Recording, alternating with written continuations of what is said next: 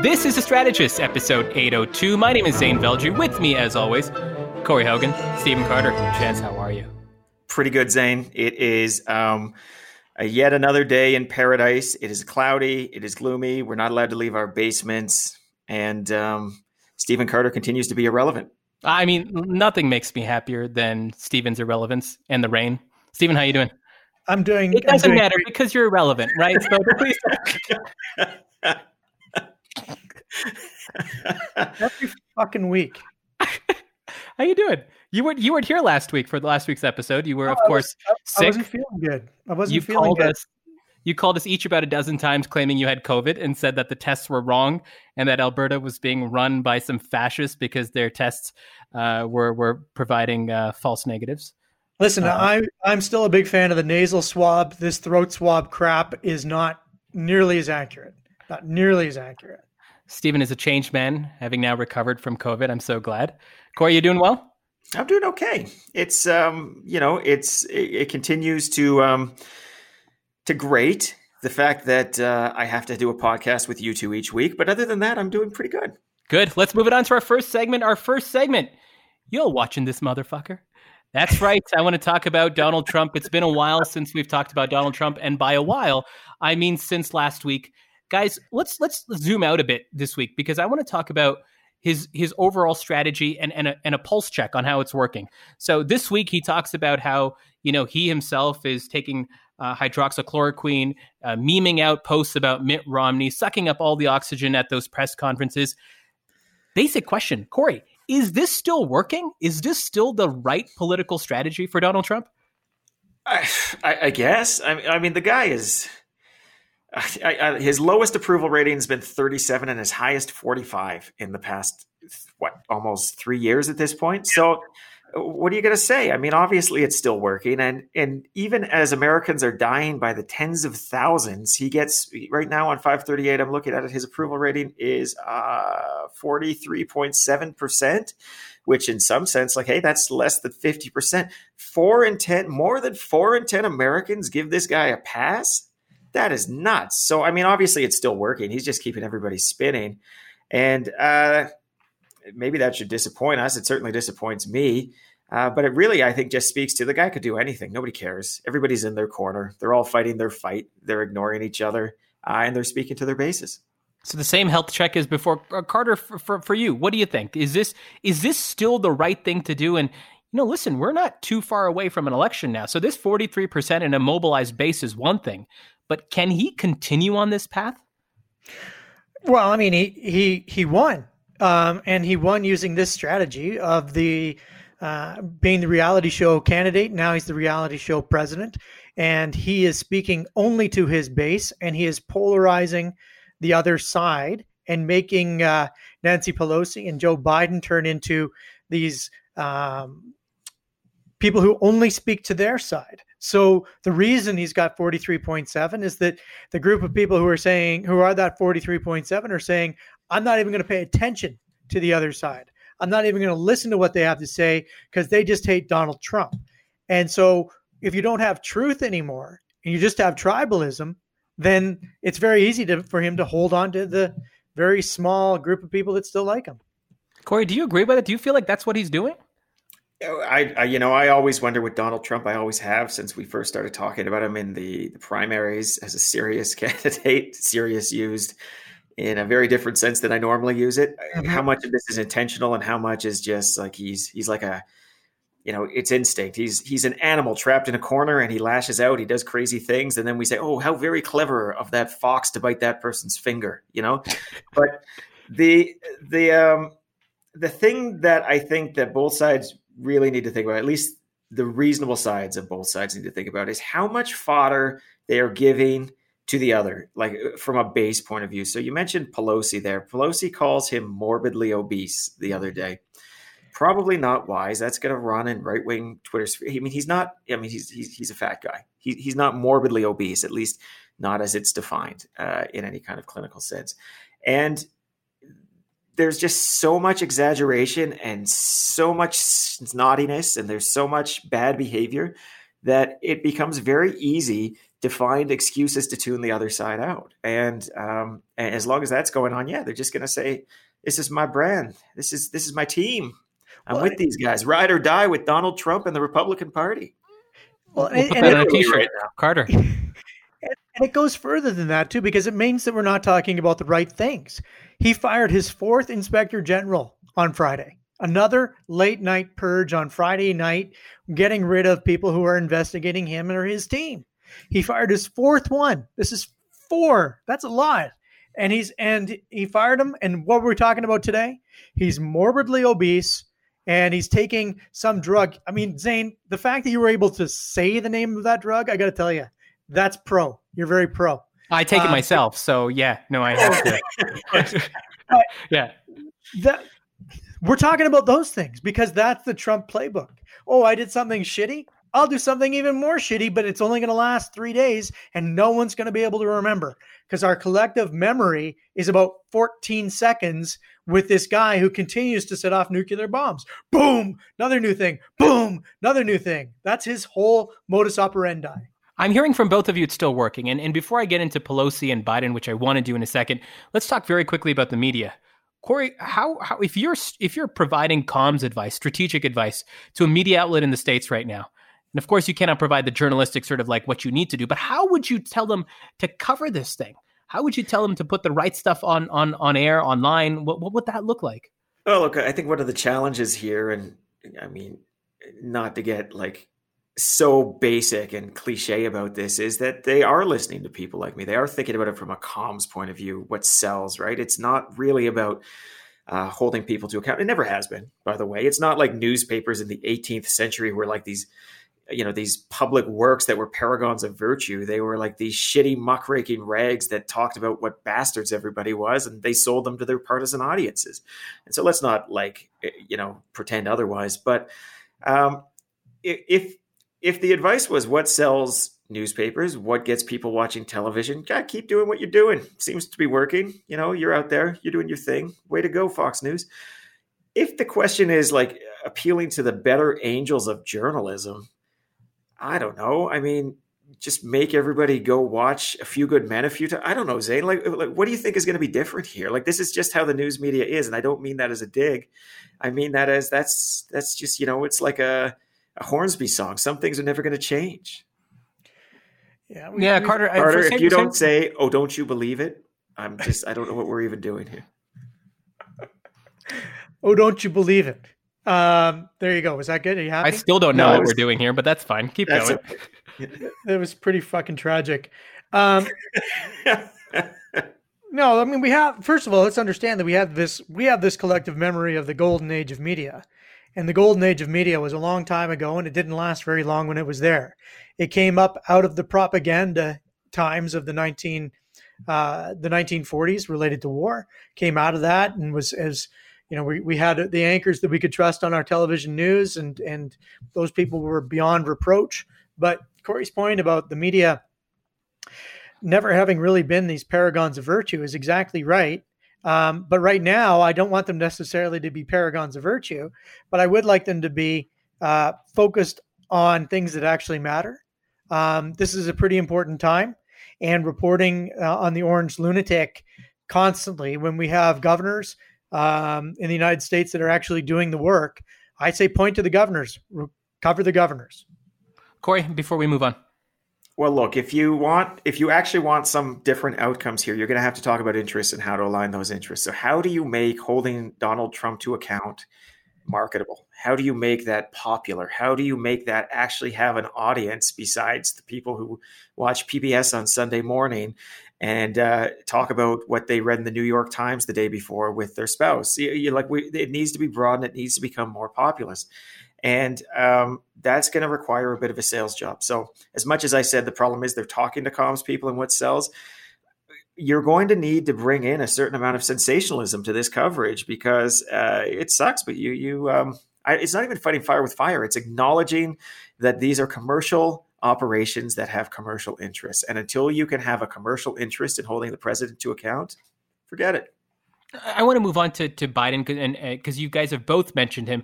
You know, right now Joe Biden is is is an old grandpa stuck in a basement with a with an internet feed trying to run his campaign, and so he puts himself into a, into a corner because of this pandemic. But what does Biden need to do, and is he doing what he needs to do, Carter? Like, what do you make thus far of the last couple of weeks of the Biden strategy, where the campaign's been focused on simply trying to get this guy to go viral? Uh, you know, what what what is he doing right, and what does he need to be doing? I think he's he's. I, I, mean, it's hard to do anything right when you're trapped in your basement. But at the same time, I think that what he's doing is he's he's taking, um, he's trying to lead. He's trying to say what I would do, what I would do, what I would do, and the what I would do is aren't playing. Um, no one's listening to the podcast where he's outlining in detail what he's going to do. No one's, you know, like his tweets, his his his media that he's putting out, his proclamations aren't fall aren't landing anywhere. But there's a tremendous market right now for empathy, tremendous market for him being good old Joe who understands me. Um, that is his fundamental strength. That's who people like. That's what they like about him. And he's walked away from that. He's walked away from that uh, brand positioning because he thinks that he's got less time for it because he's trapped in his basement.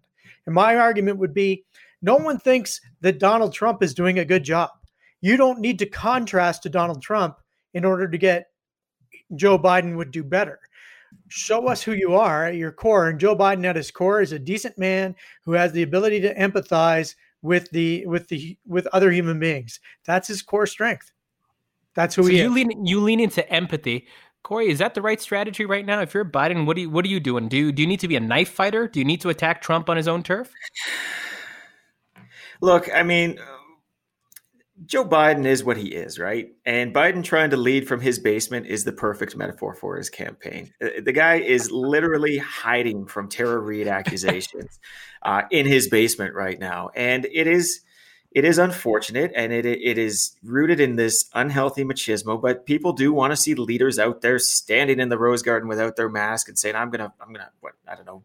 50 style box the virus. I'm not really clear what it comes from, but he looks weak. And um, and and that is not going to go away as long as he's trying to run the resistance from from a bunker under siege. I mean, the, it's just it's so so damning, you know, how he comes off, and it ties into the problems he's got on his campaign right now. I like the Tara Reade accusation. Listen, Zane, last week you talked about him being a glad hander and needing to be out there. And I it bothered me at the time, and I, I don't want to give you a pass on it. And I did last week because Carter wasn't here. But it's not it it just he's not a glad hand. I mean, the guy was not exactly filling up arenas like a rock star. He's he is entirely the safe choice the Democrats made because they didn't want to risk another choice because they didn't want to risk four more years. And that's the classic frontrunner mistake. You take no risks and you end up with something that that's kind of shitty and it's not paying off. I mean, the polls right now show Donald Trump with a lead in battleground states. I'm not saying that'll hold. Um, but yeah, he's done, like tens of thousands of Americans are dying more than necessary. The guy has fired his his fourth inspector general, and he's right now, if an election is held today, probably going to win the election. That's what you're getting with Joe Biden right now. So they do need either a bit of a shakeup, or they need to call this campaign what it is and just step out. Just say everything is about not being Trump. You know, Carter, take no risks and end up with something shitty has been your campaign motto for a long time. Um, so, so how do you how do you compare this I'm sorry. These, these birds are just. That was I mean, brutal. That I know. brutal. I know. I know. I forgot you. I, I forgot mean, you. I forgot you thought you had COVID. Okay. Oh, so. Wait. Oh, man. Because there's there's something Listen. there's something critical here that we should talk about because you actually genuinely feel like Biden's mistake is that he's trying to lead. I have not heard anyone make that criticism of Joe Biden. In fact, what I've heard people say is that he does not look presidential. He does not he look like even the four. No, so then what? He's in his basement.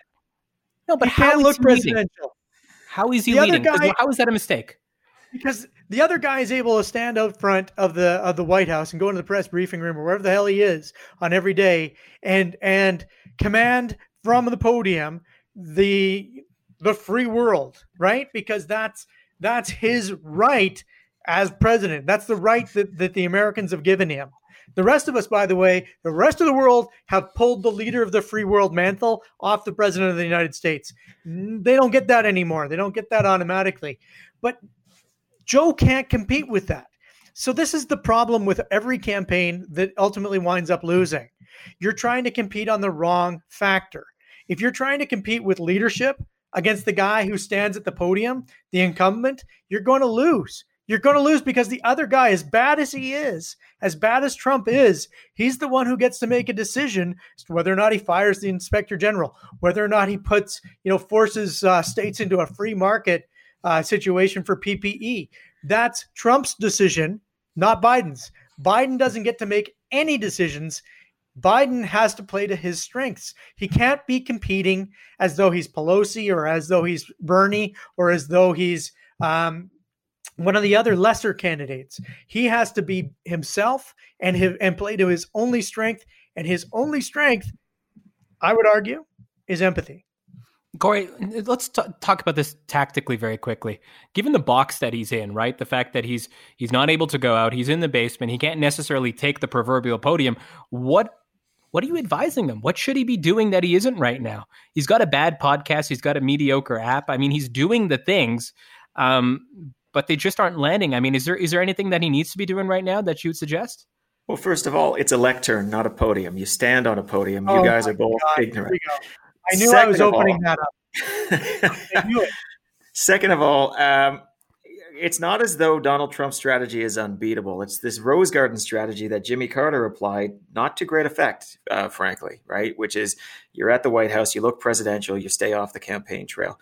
What what is interesting though is Joe Biden seems to be trying a rose garden strategy without a rose garden. Like he's in one place and he's yeah. he's making these things, but his strength is not empathy. I mean, I mean, he he has this whole Grandpa Simpson thing about uh, rambling stories and whatnot. His strength is that he's not Trump. He's literally from the last administration. He is literally the last guy, right? Yeah. As much as is constitutionally possible. That is the only thing he has going for him right now. And nothing illustrates that point more, Corey, than than the current anticipation for who his new VP is going to be, because there's an expectation that that's going to be the fresh face, that's going to be the female candidate, uh, or the female part of the ticket uh, for him. So, like, if you're if you're tactically looking at the vice presidency and naming your VP heading into, I guess, a, a non-existent Democratic convention, what are you kind of thinking of? Like, are you wanting to put more juice into that? Are you wanting to put the focal point onto Biden instead? Like, are you how are you kind of thinking about this? Uh, I mean, I guess what's your choice? I mean, you you either have too much electricity down ticket and everybody starts saying, "Oh boy," uh, or you have somebody who makes you look good by comparison. Oh boy, right? I mean, he doesn't have a lot of good choices on that matter.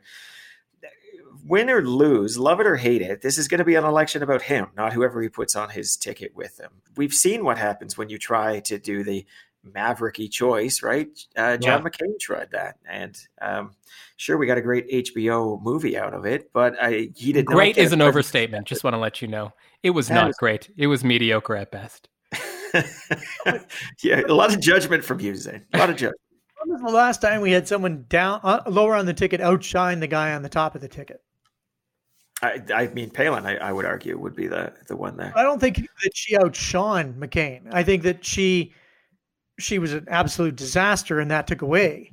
But like it, this idea that you can choose someone who is far too bright, too exceptional, someone who outshines through their competence the actual leader on the ticket, like is that a thing that we really need to worry about? Like if if he was to choose Camilla Kamala Camilla Kamala Harris, who the hell would care?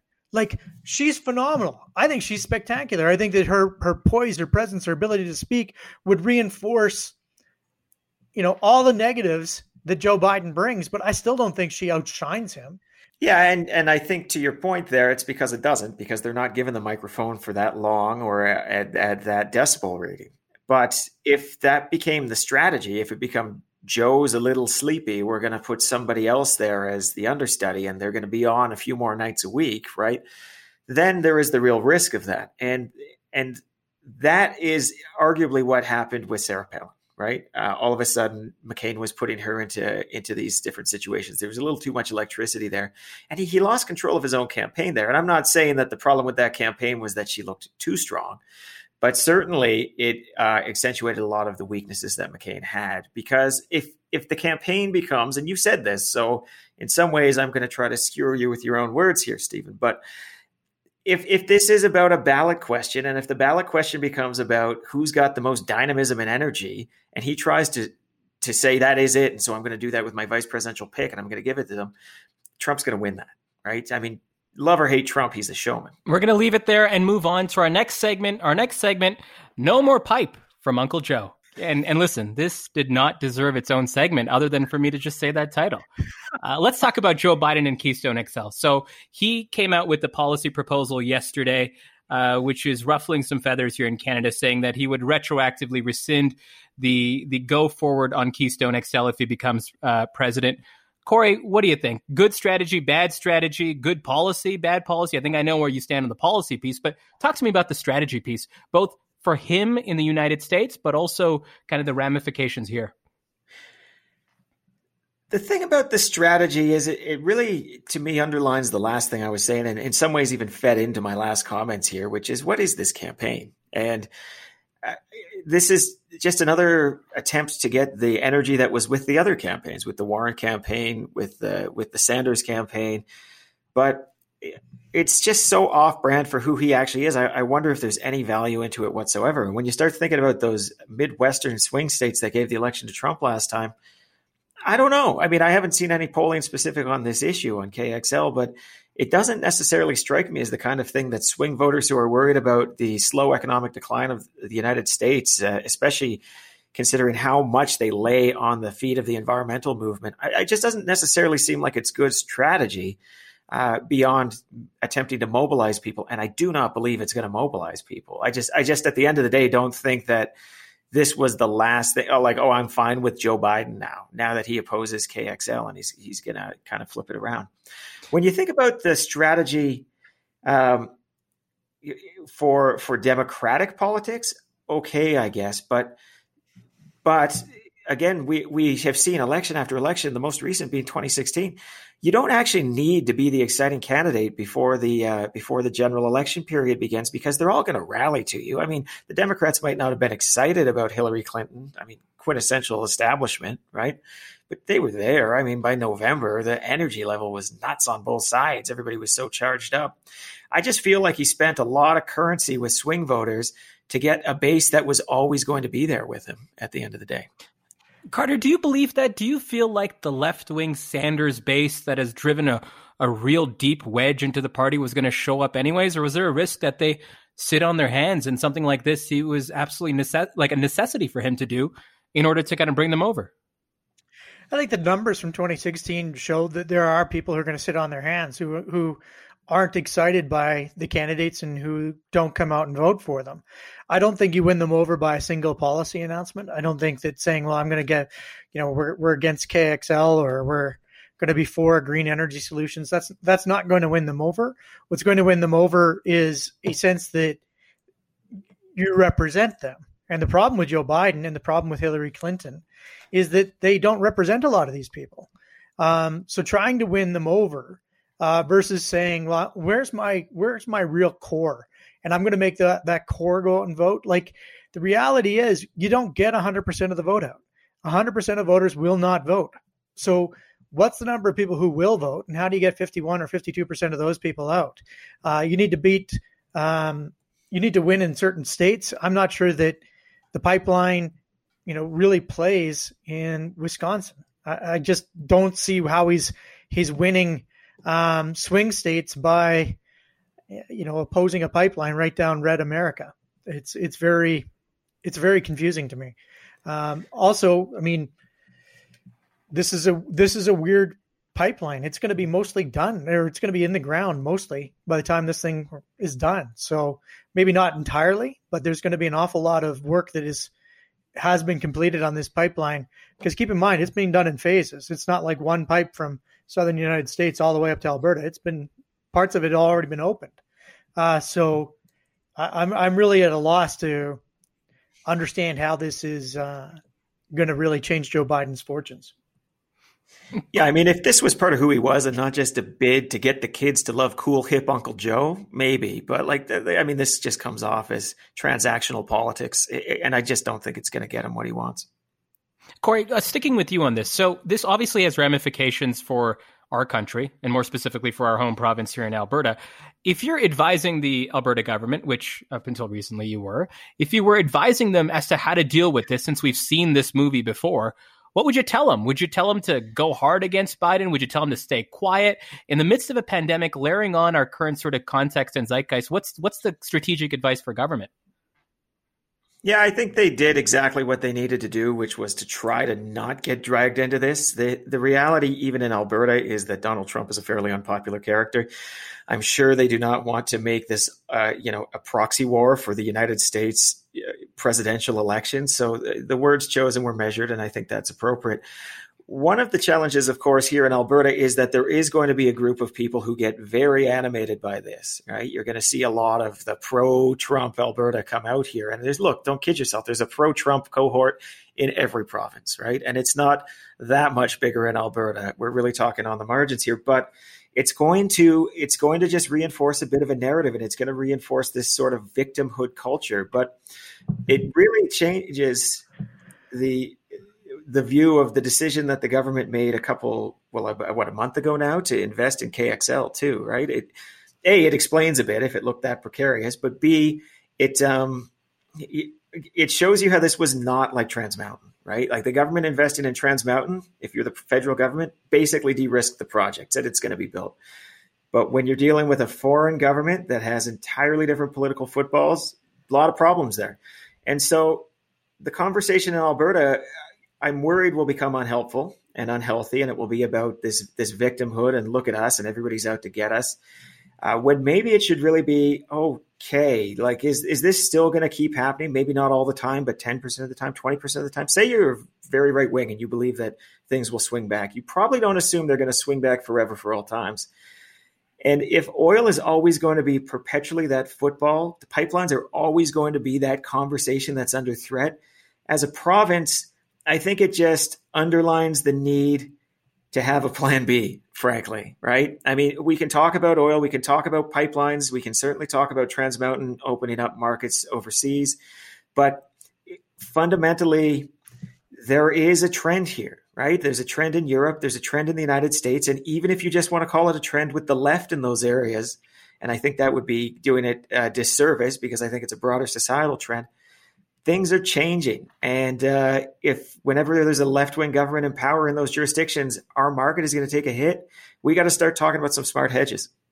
Carter, was the Alberta strategy on point here? Measured words, try to stay out of it, or is there something else you'd advise to to um, to respond to to this uh, Biden proposal? I think that the policy of the Alberta government has has been for quite some time to maximize the oil resources that we have while we can. Um, there's been in very, you know, in, in, the in the government I was a part of, there was certainly a, a sense that this wasn't going to last forever.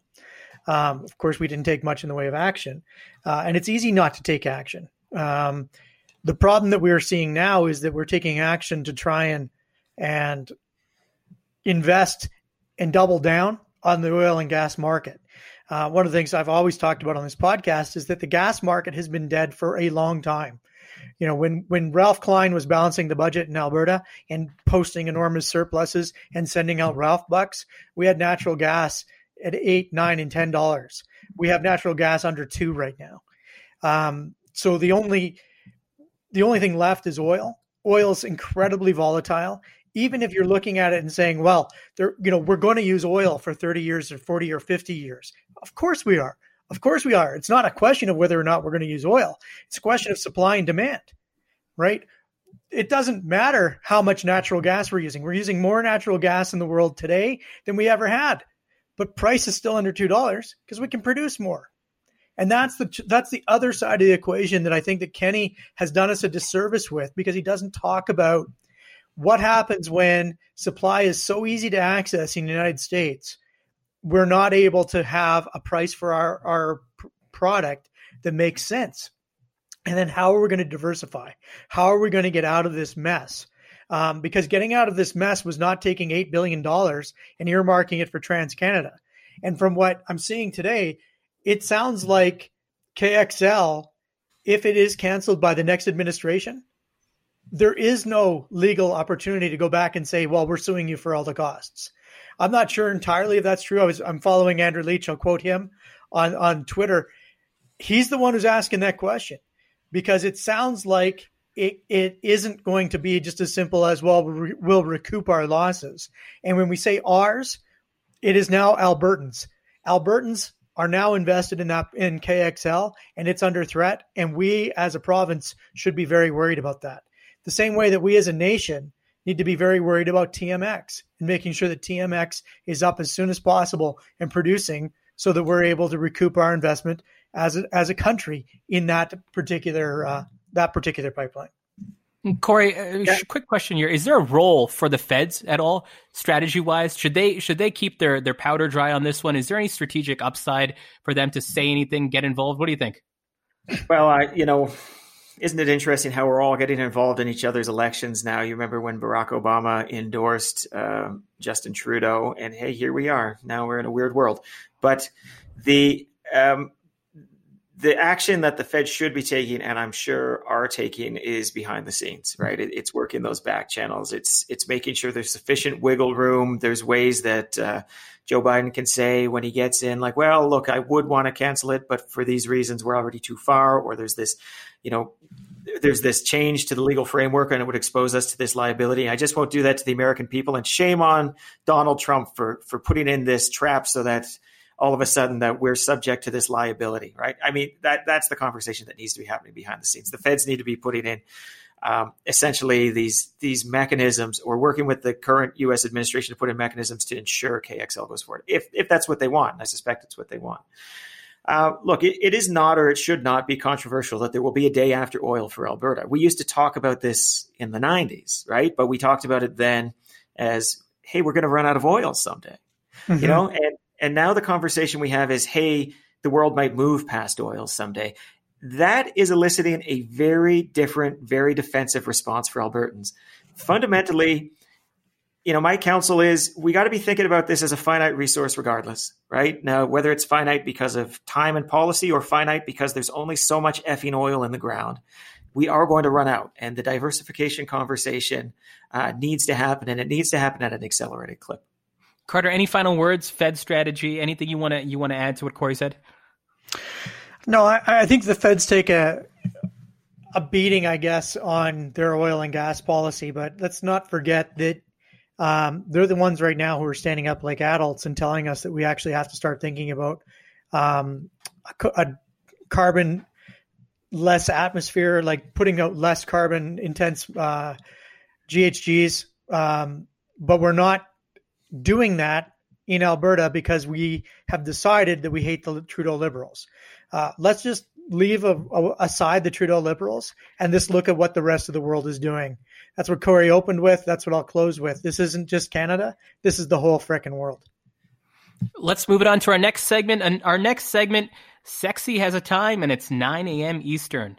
I want to talk about Justin Trudeau. It's been a few weeks since we've talked about him, his daily press conferences and press briefings walking out, strolling to the microphone, talking about what's going on that day, really controlling the agenda in a similar way to Donald Trump in terms of having no real way for the opposition to get their voice in there unless they shoot themselves in the foot, which we can discuss another time around the conservatives. But let's talk about Justin Trudeau. And Carter, I want to start with you on this, which is what do you make of the current strategy, right? So I know we're in the midst of a pandemic, we're in the midst of a crisis, but this is the strategist. We talk about political strategy. And what do you think of the Trudeau strategy right now of of of controlling the room? Is it effective? Do you feel like there's some there's some roadblocks ahead? I just want to kind of hear your thoughts. Yeah, I mean, I I think it's great. Uh, I think that owning the agenda from day one and announcing everything every day from the same podium at the same time. Uh, I mean, it's crisis communications one on one. When you're doing a crisis communication, speak often, speak consistently, tell them what you did yesterday tell them what you're going to do tomorrow. And that that way you're able to own the agenda own the communication cycles. And if you look justin trudeau has been successful in that. He's not the only one. Doug ford has done the same. Jason kenney to a degree has done the same. Um, certainly uh, um, Adrian Dix, as the health minister in, in BC, has has done an amazing job of controlling the agenda. That is crisis communications, and watching it being done well at a political level uh, really defines the opposition. And and and perhaps the best measure of whether or not Trudeau is doing a good job is taking a look at how Andrew Scheer is completely floundering, unable to find oxygen, unable to speak about what uh, even in critique he would do um, that would be different than this the sitting prime minister. I think it's been brilliant. Corey, same question to you, right? Do you do you feel like there's there's any elements of what Trudeau's doing right now that could backfire, or do you feel like because we're in this crisis moment, as you as someone who's advised many clients on crisis communications, that he can he can control the agenda, control the room? Do you feel like there's any downside to what he's doing? Yeah, this is just good crisis comms, and some of the language and the framing here, I just I want to caution about because then people will start thinking every time there's communications people up there during a crisis, it's about control and spin and agenda. But the reality is, it's more about clear channels consistently offered, which is something Carter said at the top. So I don't want to pretend that this is cutting against his point here. But look, you open the doors or they're going to come through the windows. And by providing that regular drumbeat of, okay, I'm the media, I know they will be available then, I can ask these questions then, this is how I'm going to get that information. Um, you, you're actually you're providing kind of a public safety benefit right? You know, you, you're creating this way that fewer rumors are likely to come to life, less disinformation will be out there in the world. And it does have the added benefit of keeping you on agenda. And it does strike me that a lot of what is best practice in crisis communications is best practice in campaigns too. But they're applied for very different reasons. One of them is really more about making sure that you're, you're, you're, you're keeping the landscape clear of, of weeds, right? And uh, like I said, open doors or they'll come through the windows when you talk about the federal government's response and you talk about 9 a.m. and the Justin Trudeau show, remember that early on, it was a little confused. He had a lot of ministers out there as well that were almost stepping on top of each other, and there'd be multiple daily scrums from the federal government. And that wasn't very good. And that wasn't very clear because it was different people saying different parts of the story, saying different emphasis. They've landed on this over time. This is best practice. And uh, I think they should be commended for that. I don't think, though, that the liberals should kid themselves that their poll numbers and approval ra- ratings right now are anything but artificial and based on the moment we're in. Yeah, yeah, Carter, and I wanted to get into this because, of course, with an eye to re-election and minority government, uh, what's the what's the strategy to kind of maintain what Corey's called artificially inflated polls? But how do you maximize them, even though you know they're going to take a dip? How do you maximize them going forward, or try to lock them in as much as you can in this moment? Well, I'm going to answer with an unusual answer for me, and that is I don't know. Um, and I don't know for for we don't do that on the show, Stephen. I You're know, supposed right? to be bombastic and loud. I'm not done yet. Um, Here we go. Here's why I don't know. Um, if this is a single bump that ends, let's say by the end of June, and we get back to something vaguely resembling normal life by September, um, then it's very difficult to see this sustaining itself to the next election, regardless of when the next election is. However, if this does what other pandemics in history have done with one bump, two bumps, three bumps, four bumps, then you have a very long term model where normalcy is out the window. And in that environment, I think that the Trudeau government can, or, or, frankly, any of the provincial governments. I don't want to make this partisan. It's not about the Trudeau liberals.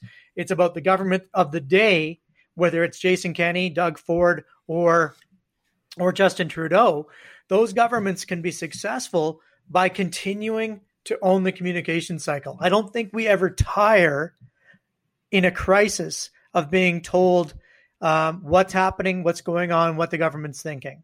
Uh, I think that we will pay attention for as long as these blips continue to, you know, the humps continue to happen. Um, but if this is over right away, if this is it, if it was a one one time wonder, then um, I really don't know how it ends. Corey, inverse question to you: If you're if you're the you know alleged front runner, Peter MacKay, right now for the Conservatives, what are you trying to do? I mean, outside of putting up bad memes and getting some um, some amateur advice about your campaign, what are you trying to do to pierce through and ensure that these temporary poll numbers are just that temporary? Well, you know, if I'm in the MacKay campaign, I am not I think it would be a real mistake to be focused on what the Liberals are doing right now. I am not at all convinced that when they start counting the ballots for the Conservative leadership, that that he's got the energy on his side that's going to carry mm. him over the over the ballot. So so wrong focus is what I would say. If I'm Peter MacKay, I'm not talking about how I bring the fight to Trudeau. If I am, it's only in the context of proving to my conservative compatriots, um, you know, that I'm that I'm the fighter and the shit kicker I need to be to to win the next election. Uh, instead, I would really really be drawing those contrasts with with my major conservative opponents and um, that's a totally different audience. That's a totally different radio play. So, you know, if that's his focus right now, he's way ahead of himself and he's making that classic quote unquote front runner mistake. Carter, do you agree? Should MacKay kind of assume a leadership position, go toe to toe with Trudeau, or should his focus squarely be within this leadership race that Corey, I think, very astutely points out is is not locked up for him? Well, I, I, would be focusing on the leadership race. The problem is that the way that he seems to be focusing on the leadership race is to say, well, I have to go and find the most right wing conservatives that I possibly can. And I'm going to appeal to the right wing conservatives in the same fashion that um, happened. Well, Peter MacKay, last- I've just I've just realized he's the Joe Biden of the right in Canada. I mean, they're they're playing the exact same playbook in reverse. Someone get this guy a bad podcast in a basement, and we're there. Oh my god, it's, it's he might have one. Has anybody looked? No, no, no one has looked. I Carter, you may have looked, but I have definitely not looked. Oh no, I can assure you, I have not looked for the Peter MacKay podcast. Uh, it's it's hard enough to listen to him in interviews. He Pick is not the phone with Peter MacKay. Is that what his thing was? By the way, just a total detour. That thing where he tried to convince people to have the election early. I don't know. Will you answer the call? Anyways, Carter, I'm I'm, I'm interrupting you. Go ahead. No, I mean it's it's the worst. I, I just don't understand these leadership campaigns, especially leadership campaigns on the right. It is like a, a constant battle to win over the most hardened conservatives. Um, and the thing that kills me is that the hardened con- conservatives are the most fleeting um, group. They will jump ship on you every opportunity they get. They are not loyal. They will jump to the next guy as fast as humanly possible. And uh, you know, it certainly doesn't build for long range electoral success. Uh, and I think that Justin Trudeau is probably happy every single day to watch Peter MacKay uh, walk towards um, the, the, the right wing of the party. It, it's got to be making him so happy. Well, look, I'm not breaking new ground to say that there are left wing and right wing purity tests. And the problem with the most uh, most strident supporters on both sides are you only need to fail the purity test once and you're dead to them. Uh, to your point, I think, Stephen. So yeah, so they're always looking for the next flavor of the month, the, the next person who can can show their righteousness eh, uh, for the cause, fighting against any kind of unpopularity that may exist with the center and whatnot, and saying, look at them, they're a paragon of excellence because they have always been there, no matter how unpopular that opinion was. But you know, we do live in a democracy. So you do need to turn your eye to the entire country at a certain point if you want to give uh, or be given the opportunity to govern. So I, I, at some point, we're going to have to unpack these leadership race overall and some of these broader trends that have occurred here because they're they're pretty interesting. Um, whether it's here or in the United States or even in Europe, how these things are unfolding now is really, I don't know. I would say suboptimal, but that might be the understatement of the year. I want I want to close this bracket on Trudeau before we move on. Uh, Carter, to you, you know, crisis communications isn't a blank check. It doesn't mean you just get to do whatever you want as however long this crisis lasts. So the question I have for you is is what roadblocks or barriers does Trudeau and, and his and his political team need to be aware of as they as they suck up all the oxygen during this pandemic? Well, one of the things I like to remind people of is that we're all inherently selfish. So as voters, we're we're tremendously selfish people.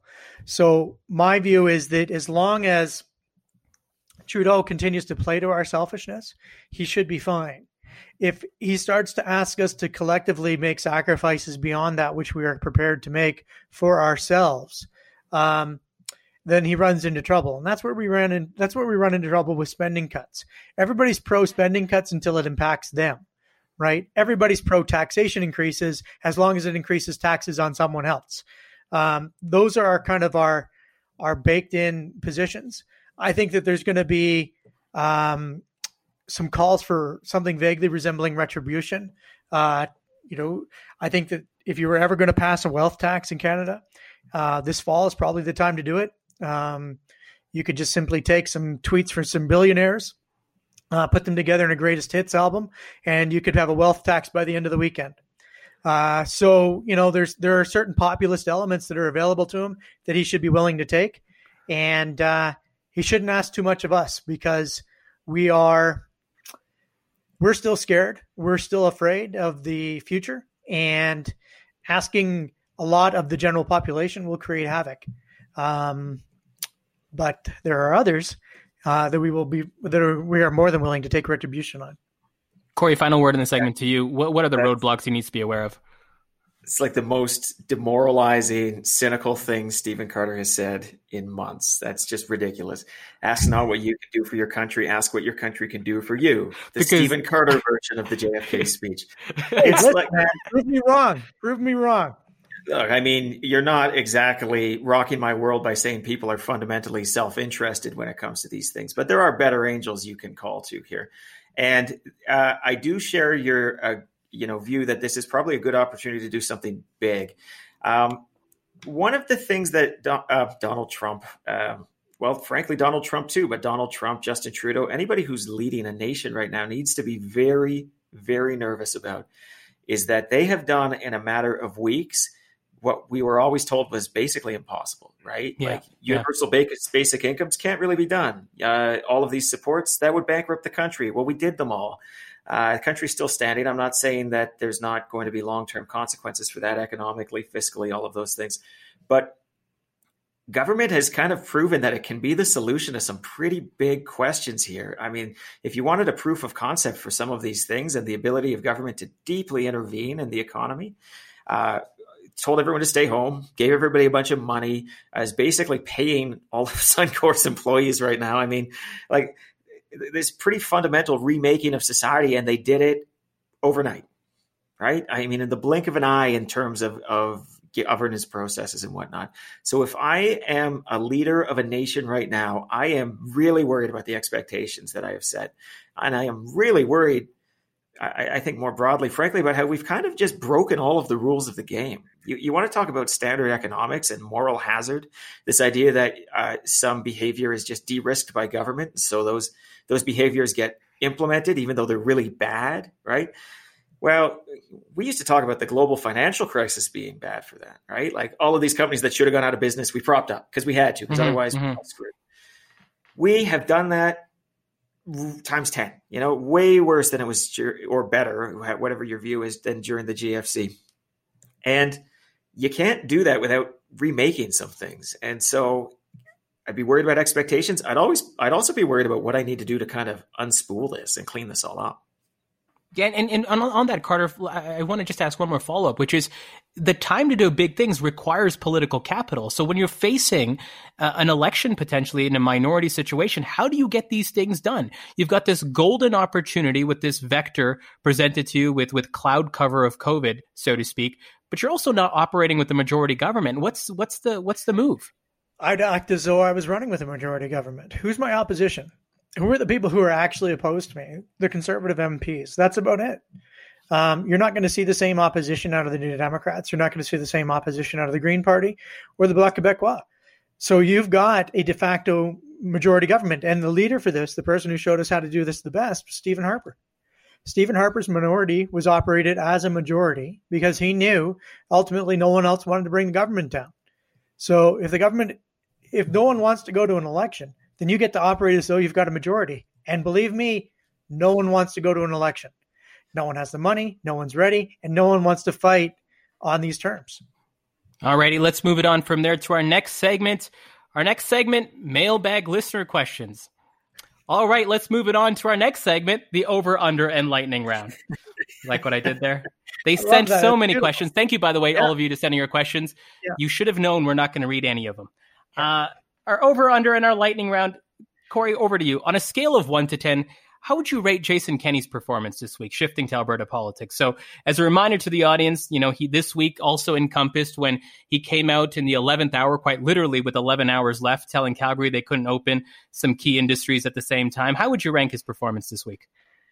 Oh, you know, I, I would say a seven. It's it's not ideal. The 11 hour thing that's certainly given a lot of fodder for people, but what are you going to do? I mean, at at the end of the day, is it preferable? Is it preferable that you say go ahead, even though it's not safe? Is it preferable you make that call before you need to? I'm, I'm not sure there was a good solution here. Carter, one to ten for Jason Kenney.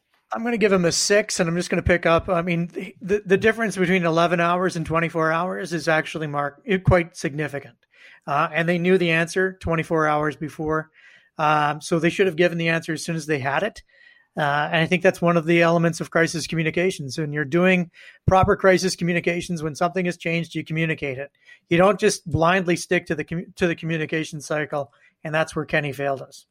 Well, what you're doing though is you're you're baking in an assumption there, right? That this was a done deal 24 hours before, and maybe it was, but you don't know. That's the reports I'm saying is that it was done in advance. Here we go. That's the Carter we know. Just just piecing together whatever and just being bombastically confident about it. I love it. You're back, Stephen. I'm back. That moment of of I don't know is gone. It's my uh, rearview mirror. Which is why this next question comes to you, because even though she's no longer in, in politics anymore, on a scale of one to ten Juul pods, how smart was it for Rona Ambrose to take a board seat with uh, with an e-cigarette manufacturer? I'm sure it is a ten financially. Uh, but politically, it was about a one. Oh my God. That was brutal. That was brutal. But you know what? You, you can't begrudge people making a living. But at the same time, man, there's got to be more opportunity out there for Rona Ambrose. Corey, one to 10 Juul pods. What are you ranking this? Well, it depends on how successful she is. Uh, she's obviously part of a strategy, right? And that strategy uh, that Juul is implementing is is presenting Juul as a safe alternative to smoking, and maybe not even something that you should fear at all. Maybe maybe this this whole idea of like vape lung and whatnot has just been overblown, and certainly wasn't tied to anything like Juul. It was it was tied to kind of these these off black market versions of all of this. So if at all at the end of all of this, Juul comes out as, as the healthy alternative, and that is in part because they managed to get a federal effing health minister on their board of directors to be able to say, "Listen, I understand these things. I understand the science. This is something we're tackling. That's fine." Well, then she's she's gravy. It's it's great, right? It's almost a smoking cessation thing, and she can walk out of that with her pockets full and with her conscience clear. But if this goes a different way, then I mean, she's basically she's basically a PR firm working for Big Tobacco, like one that the three of us used to work for, right? and it's going to it's it's going to look bad. Gonna look bad. But, by the way, Pockets Full and Conscious Clear is the handbook that every uh, brown child gets when when they're two years old. Uh, it is it is our guiding light. Uh, I got one alongside the Quran, just to let you know. Uh, oh, people okay. needed to know that. People needed to know that uh, at this stage of the podcast. We're intimate enough. Carter, to you, one redo for Justin Trudeau this week. Anything that you saw policy wise, we're talking about borders, we're talking about extending uh, their closures, or politically that you would you'd want Justin Trudeau to have a redo on. Oh man, I don't think there is anything. I feel like you're the, very the, complimentary. There, yeah, as someone who's what's a, wrong with me. I gotta, I'm gonna have to do some. Uh, I mean, all of my redos go. To, I mean, I, my, my, I guess my outrage is just so tackled and contained with Trump that I'm not able to to really focus. I mean, I, I the, the, only redo that I would do is is the redo for for Kenney on uh, on announcing the uh, the restaurants closure in, in Calgary a little bit late. But Corey, I, I, I'm not that critical of any of the governments that are doing this except the U.S. federal one. Corey, anything on Trudeau? Any redos that he needed this week? I don't. I, I don't think so. Eh, a, a, bit of the both sidism around the fight between China and the United States around the WHO was probably as. I mean, it was so lame, but it was so liberal. I mean, it, it's just very on brand with them. But I, I, would have liked to have seen an actual policy statement there instead of this. Just this. I, I don't know. I, I personally felt it was just weak.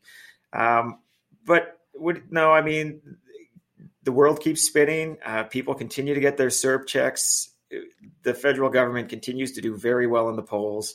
And um, when we look next door, I mean, I think we're all relatively thankful. So, so not much to say about Trudeau. Corey, back to you. You know, over under on one, over under on one.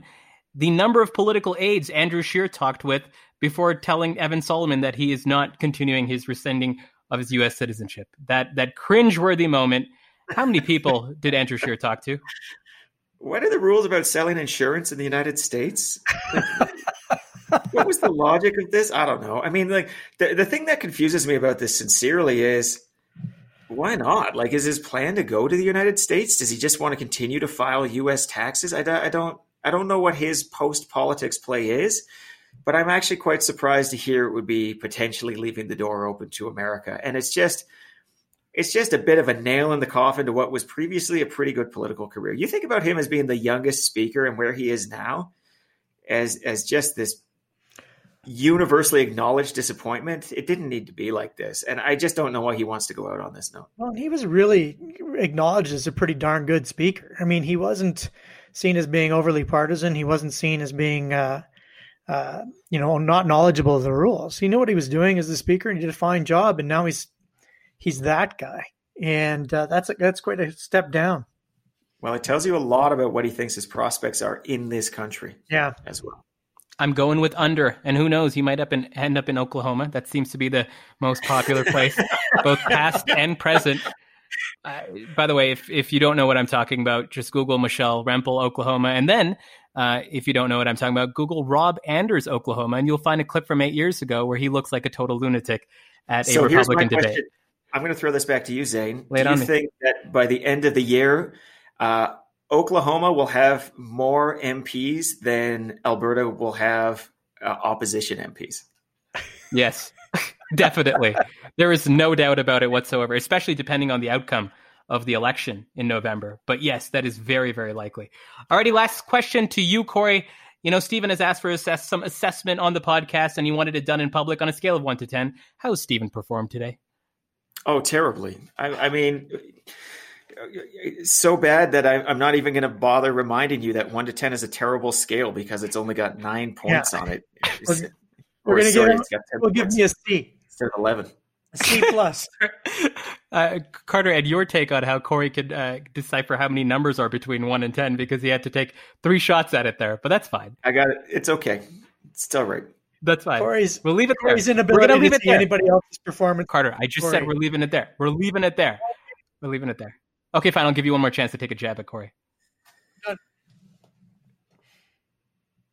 Wow, way to end with a bang, Zain. Yeah, no, well, you, why are you blaming that? That's a wrap on episode 802 of The Strategist. My name is Zain Velji. With me, as always, Corey Hogan, Stephen Carter. We'll see you next time.